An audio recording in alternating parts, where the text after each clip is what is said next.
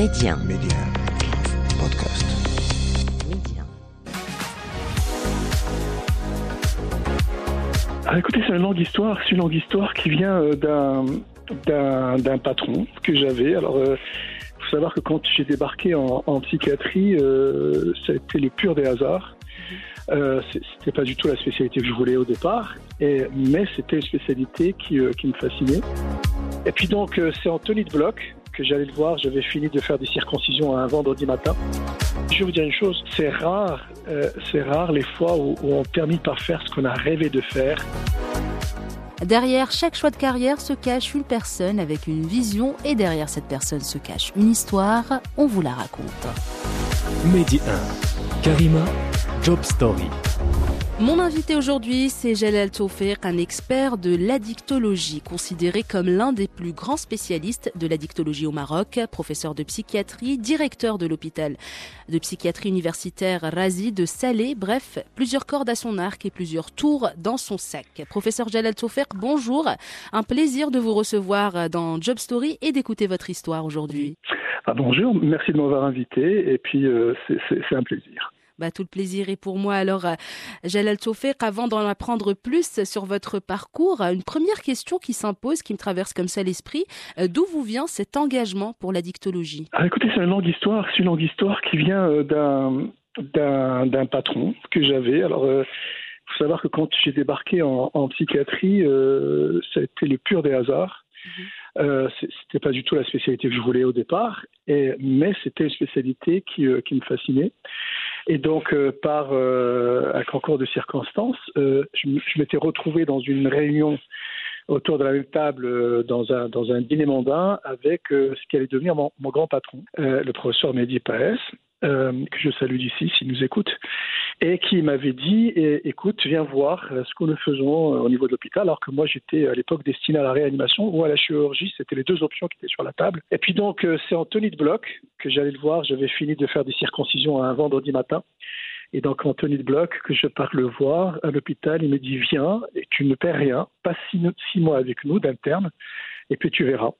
Et, et, et donc, j'ai passé ces six mois d'interne, j'ai adoré la psychiatrie. Je me suis dit Bon, euh, au pire des cas, je perds rien si je rajoute six mois d'autres. Et puis après, donc j'ai rajouté six autres mois. Et puis il m'avait confié une mission. Euh, il avait des, des pépins de santé, donc euh, je l'ai, comme j'ai remplacé à, à pied levé dans une dans une très grande réunion euh, à Dakar euh, où j'étais euh, un jeune interne, mais euh, euh, euh, catapulté au, au, au- au poste de, de, de formateur au niveau africain. Et, et du coup, c'était en addictologie, c'était très spécifique. Et du coup, j'avais non seulement préparé mes présentations, mais j'avais fait ces présentations. Et il s'avère on m'a murmuré dans l'oreille qu'on avait besoin de moi pour l'année d'après. Donc voilà comment ça a commencé. Puis voilà. Donc, on peut dire en quelque sorte que c'est votre carrière qui vous a choisi.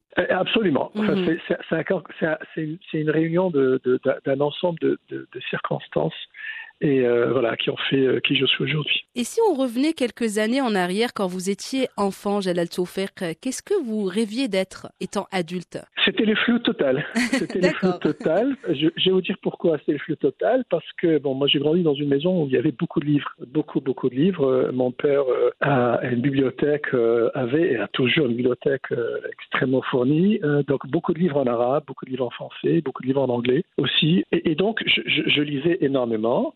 Mais je n'arrivais pas, je, je, je, je n'arrive pas à mettre le, le, le, le- le point sur le, ou le doigt sur ce que je voulais être vraiment. Et j'avais un certain nombre d'options.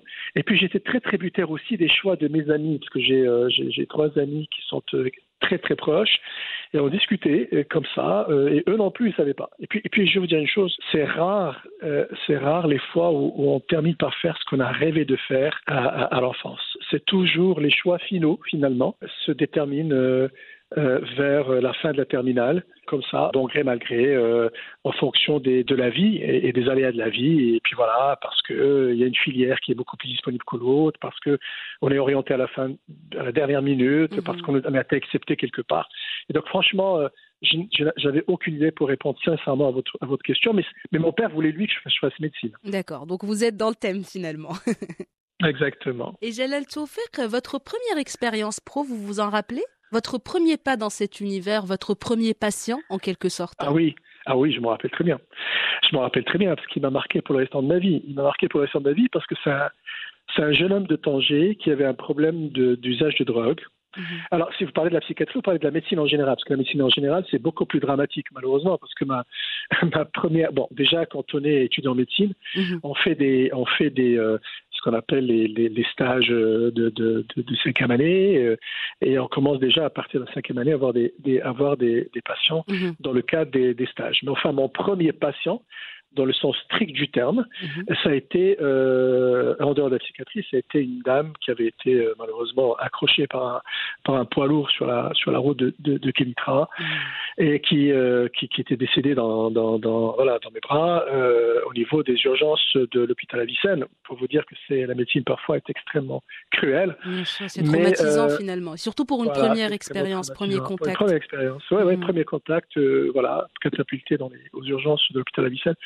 Mais mon premier patient en psychiatrie, je me rappelle très bien, c'est un Tangirois extrêmement sympathique, un Tangirois qui avait un problème de cocaïne, qui était hospitalisé, et, c'est à partir de là euh, que voilà que je, me suis intéressé énormément à cette histoire d'usage de, d'usage de, drogue. Et j'avais même monté au, fond du service euh, une petite unité euh, de quatre lits qui était spécifique.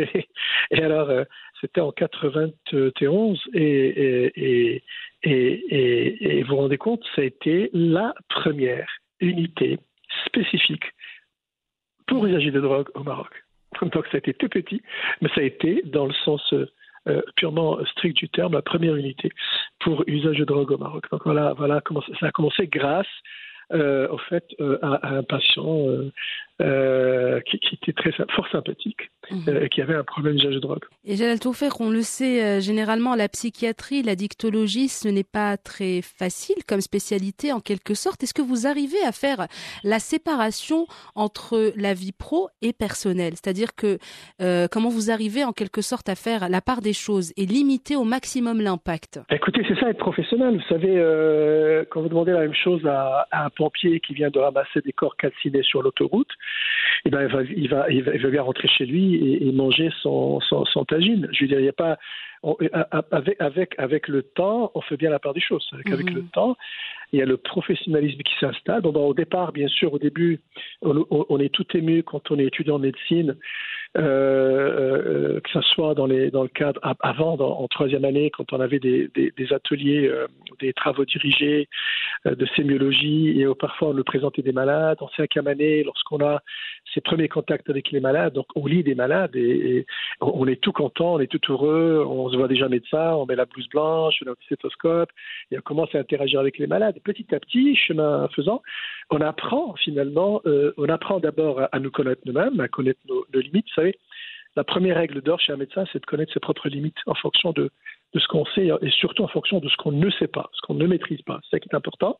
Et puis petit à petit, bah, vous apprenez euh, finalement euh, à écouter les malades avec une écoute scientifique, avec une écoute euh, d'empathie, mm-hmm. et vous n'êtes pas dans l'émotionnel. Je veux dire, vous n'êtes pas dans le oh là là, je te comprends, je vais pleurer avec toi, je vais te prendre dans mes bras, je, je me sens mal à ta place. non, tout ça, ça n'existe pas la guérison n'est pas l'objectif en médecine. Ce qui est l'objectif en médecine, c'est les meilleurs soins possibles. Mmh. Et, et, bien sûr, la guérison vient au bout. Bien sûr, c'est la finalité en quelque sorte. Absolument. Et vous n'avez jamais douté au point de, de, remettre en question euh, votre choix de carrière? Oh jamais. Au fait, euh, au fait, bon, j'ai aussi eu la chance et le plaisir de, de, de enfin, après un séjour en France, de, de partir aux États-Unis. Donc, euh, j'ai quand même euh, eu la chance euh, de, de, travailler dans l'un des meilleurs hôpitaux au monde, qui, qui est le meilleur hôpital au monde selon tous les, les classements, qui est l'hôpital de Johns Hopkins et, et, et, et qui m'a donné cette, cette ouverture d'esprit sur la santé publique -hmm. et sur les aspects de santé publique. Donc, euh, si vous voulez, j'ai fait un saut euh, qualitatif extrêmement important en 1994, 1995, euh, lorsque j'ai été, euh, en, entre le médecin et le, et le, et le, et le professionnel de santé publique. C'est deux dimensions complètement différentes.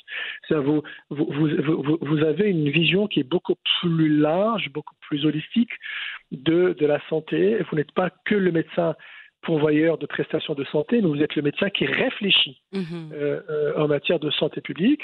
Et ça, ça m'a donné euh, envie euh, à l'époque euh, de, de, de m'ouvrir sur la santé publique et donc à un certain moment même de laisser la clinique puisque j'avais la possibilité de rester aux États-Unis avec un, avec en- pour travailler dans un institut euh, donc de santé publique, chose que j'ai euh, par la suite déclinée parce que j'avais envie de faire euh, d'être professeur, de continuer ma carrière.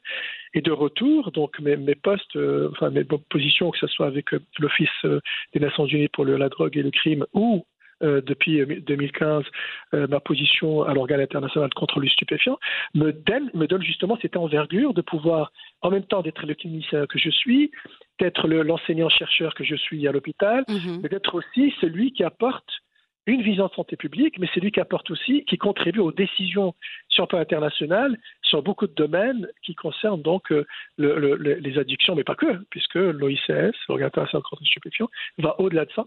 C'est tout ce qui concerne les conventions donc internationales. Donc, si vous voulez, ça me donne, euh, j'ai la chance, j'ai vraiment cette chance inouïe d'être en même temps un clinicien, d'être en même temps un manager, d'être en même temps un enseignant-chercheur et d'être en même temps euh, un, staff, enfin un membre du staff onusien, donc des Nations Unies, qui, euh, qui a cette vision beaucoup plus globale et beaucoup plus holistique. Donc joindre l'utile à l'agréable en quelque sorte. Absolument, absolument. Et vous avez connu également plusieurs euh, postes à, à responsabilité, euh, professeur Jalal Tchoufer. Donc euh, voilà, vous êtes en même temps enseignant à l'université, euh, vous êtes aussi responsable du Centre national de référence sur la prévention, le traitement et la prévention des addictions. Voilà, tout plein de postes à votre actif. Est-ce que vous, avez, vous arrivez à gérer tout ça au quotidien, toutes ces responsabilités? Oui, parce que mes journées comportent 38 euh, heures. euh, non.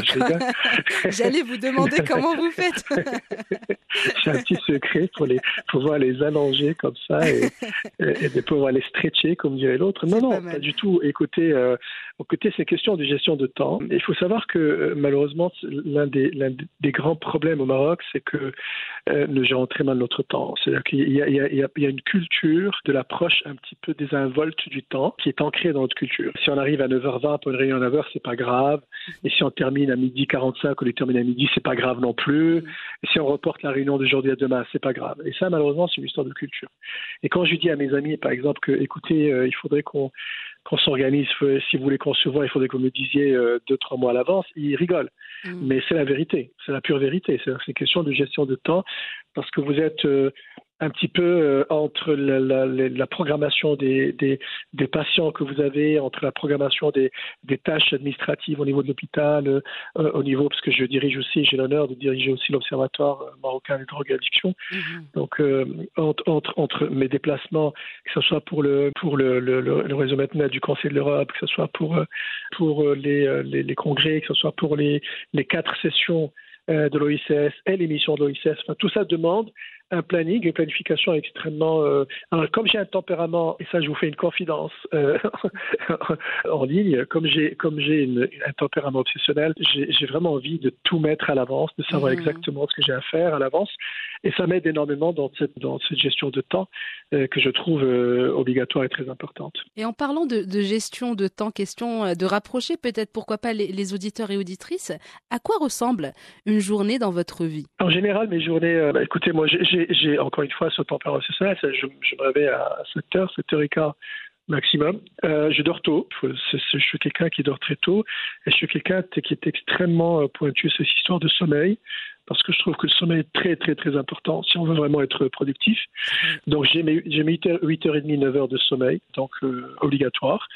Euh, quand je me réveille, bah, écoutez, je, je vais au, au travail et puis après, j'enchaîne avec tout. Soit, soit j'enchaîne avec mes, mes consultations de patients, euh, euh, après, après mes, mes, mes, mes tâches au niveau de l'hôpital. Enfin, l'hôpital, vous savez, c'est énormément de d'obligations, d'obligations administratives et, et managériales. Donc, euh, par rapport au beaucoup de signatures, beaucoup de, de consultations avec mes, mes collègues, beaucoup de réunions de staff, a beaucoup de gestion de problèmes qui peuvent se trouver dans n'importe quel hôpital. Et puis après, je vois mes patients, donc je, J'ai euh, deux grosses après-midi où je vois mes patients et qui sont des après-midi extrêmement durs. Et puis après, euh, donc en général, je termine vers 20h et, et je rentre et, euh, et c'est là où j'ai vraiment envie de, de, de, de, me couper du monde très souvent. Mm-hmm. Alors malheureusement, je peux pas mettre mon, mon, mon téléphone sous silence. J'aurais aimé, mais en mode silencieux, je veux dire, mais j'aurais aimé, mais je ne peux pas de par les malheureusement les, les contraintes que j'ai. Mm-hmm. Je reste accessible, mais j'essaie de filtrer un peu mes, les appels. Euh, parce qu'il mhm. faut quand même garder une, une garder une, une vie euh, pour soi, garder une vie familiale, garder une, euh, une, une vie privée qui, qui est extrêmement importante. Bien sûr, et en parlant de, vie familiale, Jalal Tofir, quel rôle a joué votre entourage dans votre épanouissement professionnel? Écoutez, énormément, énormément. J'ai une épouse qui me soutient énormément. Euh, donc euh, même si euh, même si malheureusement de par mes contraintes de déplacement à l'étranger, elle est toujours là. Je veux dire, elle, me soutient, elle me dit vas-y, on partage tout. on partage, je lui explique un peu ce que je fais, elle m'explique ce qu'elle fait aussi parce que c'est aussi quelqu'un d'extrêmement pris aussi. C'est mon épouse est un entrepreneur, donc elle est elle a aussi de grosses responsabilités. Mais voilà, mais sinon, euh, j'ai j'ai toujours eu des parents extrêmement ouverts. Alors moi, j'ai grandi dans une famille très progressiste et en même temps conservatrice sur des sur sur ça, ça, ça dépend que elle est conservatrice à des égards et, mm -hmm. et très progressiste à d'autres égards. Et, et, et c'est ce lien, c'est ce parfait équilibre entre modernité et, et, tradition qui a fait que j'ai grandi dans une maison euh, avec euh, un, un, père et une mère mais vraiment à jouer l'équilibriste entre, entre la, la, la, modernité à laquelle j'aspire et entre l'enracinement euh, auquel j'appartiens, -hmm. culturel, et, et, qui fait euh, de moi, euh, enfin j'imagine et j'espère, même si je pas de moi, quelqu'un qui a une vision très progressiste et moderne de, de, de la vie et du monde, avec euh, une approche euh, euh, humaniste et, et, et, et de droits de l'homme extrêmement accentuée chez moi, extrêmement accentuée. Mmh. Euh, je, je, crois beaucoup à la liberté des gens, je crois beaucoup à la liberté de penser, à la liberté d'agir dans le cadre de la loi, bien sûr, de la réglementation en cours. Mais, mais je, je, je, je n'aime pas la tutelle sur les gens, je n'aime pas la tutelle de quelque nature que ce soit. Je n'aime pas qu'on mette les gens sous tutelle, je n'aime pas qu'on dise aux gens ce qu'ils doivent faire. Mmh. Euh, ce qui est important, c'est de c'est d'éduquer les gens pour qu'ils puissent prendre leurs propres décisions et, et, leur propre chemin. Mais on n'est pas là à tracer les chemins des autres. C'est, c'est, pas du tout euh, ma, vision des choses. Et en même temps, euh, je suis, comme je vous ai dit, ancré dans cette euh, dans ces, dans cet enracinement, ces fondations qui, font, qui font la tradition de notre pays et la tradition de notre identité culturelle. C'est tout à fait, c'est tout à fait vrai finalement. C'est question d'équilibre. Tout est question d'équilibre, professeur Jalal Taufer. Vous avez réussi donc à gravir les échelons tout au long de votre carrière. Mais est-ce que vous avez un rêve actuellement que vous voulez concrétiser? Je vais être, je, je, je me livrer complètement à vous et je fais une petite confidence et, et vous n'allez pas me croire. Je n'ai jamais réfléchi en termes d'ambition. Jamais, jamais, jamais. C'est peut-être un défaut. C'est peut-être un défaut. Euh, euh, ou pas, mais euh, je, je, je, vous laisse juger. Mais je n'ai jamais, je me suis jamais tracé des objectifs. Je me suis jamais dit ah il faut absolument que tu sois directeur. Il faut absolument que tu sois patron d'une de, de, structure. Il faut jamais, je jamais dit, je me suis jamais dit oh, oh, là là, il y a un poste quelque part alors, euh, pour rien vous cacher, on m'a approché pour plusieurs choses, mmh. euh, pour d'autres choses, je vous dis honnêtement, pour d'autres institutions, pour d'autres établissements, etc. Je n'ai jamais voulu. J'ai vraiment euh, collé à, mon hôpital. Euh, j'adore ce que je fais. Euh, j'adore l'hôpital dans lequel je travaille. J'adore le personnel. J'ai la chance d'avoir des, amis, collègues, enseignants et des amis administrateurs qui sont merveilleux.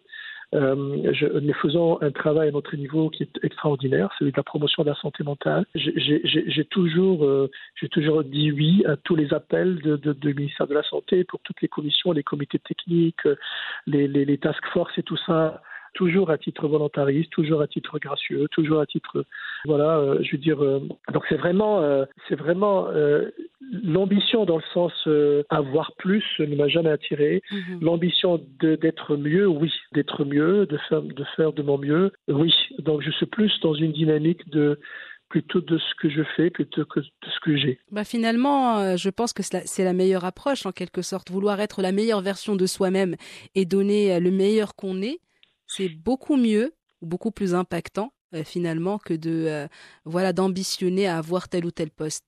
Après c'est mon avis. Faut, il, non, non, mais vous avez raison. De toute façon, il, il nous faut, il nous faut tous euh, dans un pays. Il nous faut tous des gens qui occupent des postes. Je veux dire, Mhm. il nous faut, il Bien faut un peu de tout pour faire un Mhm. monde. Euh, il faut, il nous faut, il nous faut des directeurs, il nous faut des chefs de division, il nous faut des chefs de service, il nous faut des secrétaires généraux, il nous faut des, des, des, des PDG, il nous faut des Mhm. ministres, il nous faut voilà. Donc il nous faut pour que le le, le Maroc est un pays euh, d'institutions et heureusement. Donc euh, ces traditions institutionnelles qui viennent ancrées dans un pays euh, comme le nôtre. Mais mais je vous dis, en l'occurrence, quand je parle de moi-même, c'est très particulier parce que je vous dis honnêtement, et ça je l'ai entendu, oui. Parfois, euh, on me dit oui, mais euh, pourquoi tu prendrais pas ce poste? Pourquoi tu voilà, tu n'aspires pas pour ce poste? Je ne sais pas. C'est peut-être euh, un défaut. Mais ça, je le tiens de, mon père. Ça m'a, jamais, euh, ça m'est jamais venu à l'idée de voilà, de, me dire il faut absolument que j'aspire à, un poste particulier ou voilà. Donc j'ai des choses que j'échange avec vous. Euh, voilà, de- comme, comme un livre ouvert, hein, pour que les, les auditeurs puissent peut-être s'en inspirer ou pas. Bah, d'ailleurs. ça, se, ça se ressent, euh, la sincérité, la passion aussi, euh, Jalal Taufer, qu'on la ressent à travers, euh, à travers la façon euh, avec laquelle vous vous, vous exprimez. Si vous deviez passer un, un message au Jalal Taufer de 20 ans, vous lui direz quoi? Alors écoutez, si c'était à refaire, j'aurais euh, fait médecine, j'aurais choisi la même euh, spécialité, j'aurais peut-être euh, évité un certain nombre d'anachronismes euh, qui sont euh, qui ont impacté ma vie, euh, des choix, par Mhm. exemple de ma vie personnelle, qui ont impacté ma vie, peut-être un peu trop vite. Je pense qu'il faut prendre un peu plus son temps. Je me suis retrouvé, euh, je vous dis, dans une dans un anachronisme total par rapport aussi à mon boulot, parce que dans les années 90, euh, déjà à l'époque, je j'essayais de mettre en place des choses qui devaient avoir qui devaient prendre du temps. Alors, en, littéralement, je me suis cassé les dents par rapport à certains, certains rêves, je voulais de, de professionnels que je voulais mettre en place, mais qui malheureusement devaient prendre le temps. Donc, si j'étais à refaire, j'aurais fait euh, la même chose avec la même, euh, la même vision, la même abnégation, manière de faire. Peut-être que la, la vitesse aurait été différente. J'aurais peut-être pris le temps de bien asseoir les choses avant de vouloir euh, absolument pousser à les faire. Et toujours dans la continuité, euh, Jalal Taufer, peut-être avant de clore notre échange, euh, quels conseils vous pouvez donner aux personnes qui nous écoutent actuellement, alors qui sont soit coincées dans des carrières qu'ils n'aiment pas, qui ont envie de vivre de leur passion, mais qui ont peur, ou qui ont euh, tout simplement peut-être du mal à trouver leur vocation? Qu'est-ce que vous pouvez leur dire à ces personnes? Écoutez, euh, il, y a, il, y a, une dimension, dans ce, que vous me dites, la question, il y a une dimension euh, émotionnelle, euh, cognitive, et il y a une dimension euh, purement technique. La, la, dimension technique, je vais commencer parce que c'est la dimension terre à terre, c'est la dimension nature du marché. Mmh. vous, pouvez pas, vous ne pouvez pas venir et mentir aux gens et leur dire faites ce, que, ce dont vous rêvez. Moi, j'ai toujours eu horreur de, de, de, ce genre de choses, de ce genre de messages comme ça, galvaudés, euh, euh, séduisants d'ailleurs, euh, ceci dit en passant, euh, en vous disant bon, écoutez, euh, essayez de réaliser vos rêves. Et non, non, non, il y a des réalités. Euh, il y a des réalités. Bien sûr que toutes les grandes idées, toutes les grandes réalisations, les grandes découvertes ont commencé par un rêve. Mais, mais, mais le rêve, a une, a une, une fois que c'est rêvé, l'idée, une fois rêvée, a besoin d'une application, une déclinaison en matière d'action, qui, elle, demande plutôt du technique. Mhm. Mm -hmm. Donc, ça ne peut pas, on peut pas euh, continuer à rêver et se dire je veux faire un milliard de dollars à la fin de l'année. C'est pas possible. Donc, il faut, il faut regarder le marché. Il faut regarder le marché. Il faut surtout regarder cette vitesse d'évolution du marché euh, qui est extraordinaire. Jamais le monde n'a connu euh, une vitesse aussi rapide de l'évolution du marché. Vous savez, madame, il y a que, pour moi, je crois à deux grandes révolutions. -hmm. euh, je, les deux plus grandes révolutions que l'humanité a connues, la première, c'est l'accès de la femme à l'autonomie, qui a révolutionné la démographie, qui a révolutionné la structure sociétale, qui a révolutionné beaucoup de choses. Donc, c'est vraiment l'accès de la femme à l'autonomie, la liberté, l'émancipation de la femme a révolutionné l'humanité -hmm. euh, parce que ça a des conséquences démographiques, économiques, soci euh, sociétales, etc. énormes, politiques, énormes. La deuxième chose, c'est Internet. Et Internet, aujourd'hui, a révolutionné le monde et va continuer à révolutionner le monde parce qu'on est dans une vitesse de changement qu'on n'arrive même pas à intégrer, qu'on n'arrive même pas à digérer nous-mêmes. Je veux dire, même les gens qui sont complètement dedans n'arrivent pas à digérer cette vitesse. Donc il faut que les gens, aujourd'hui, puissent comprendre qu'il faut absolument qu'ils s'alignent sur et qu'ils prennent en considération cette vitesse incroyable qui va faire que demain, la manière avec laquelle nous allons travailler ne va pas être la même. les, les, débouchés ne vont pas être les mêmes, la manière de vie ne va pas être la même, la qualité de vie et, le style de vie ne vont pas être les mêmes. si on rajoute à, ça les, les, les, bouleversements climatiques, eh ben, ça vous fait deux euh, facteurs et mhm. de euh, vecteurs de changement dont il faut absolument tenir compte à l'avenir. Eh ben c'est sur ce beau conseil euh, très réaliste aussi, professeur Jalal Taufer, que se referme notre échange. Merci beaucoup d'avoir accepté mon invitation. C'était un plaisir d'écouter votre histoire. Ah ben écoutez, le plaisir est mien et, et à très bientôt. À bientôt. Merci d'avoir partagé vos histoires avec nous en toute intimité, des histoires qui marqueront certains et impacteront plusieurs. Job Story, c'est à retrouver en avant-première sur Média Podcast, un petit abonnement pour la route pour ne plus rien manquer. Restez ouverts et surtout, restez curieux.